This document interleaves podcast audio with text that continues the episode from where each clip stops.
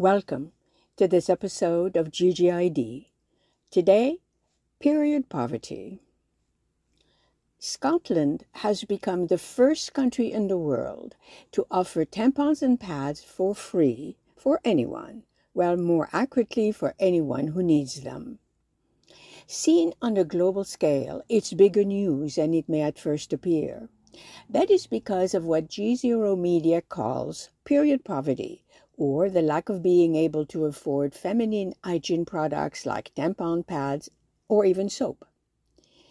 It's a problem in any number of countries where so often girls are not able to go to school when they are having their periods.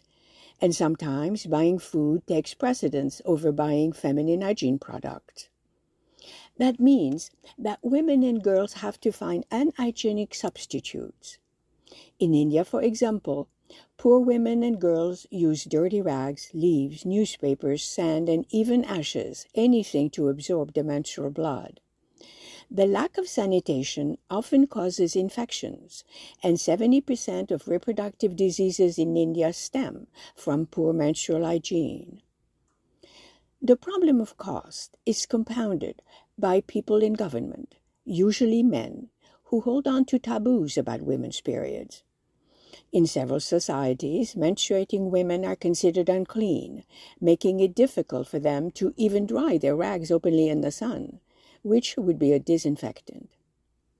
Even in the US, the UK, and Australia, laws haven't been able to pass, partly because feminine hygiene products are considered non-essentials. Of course, that is not only erroneous, it overlooks the fact that these products are not cheap. All of this highlights Scotland as indeed a pioneer. New Zealand and Kenya offer free products, but only in public schools. So hail Scotland for making these products free on a national scale. May they be an example to many others. Thank you for listening, and until next time, let's make sure that we notice all that's good out there.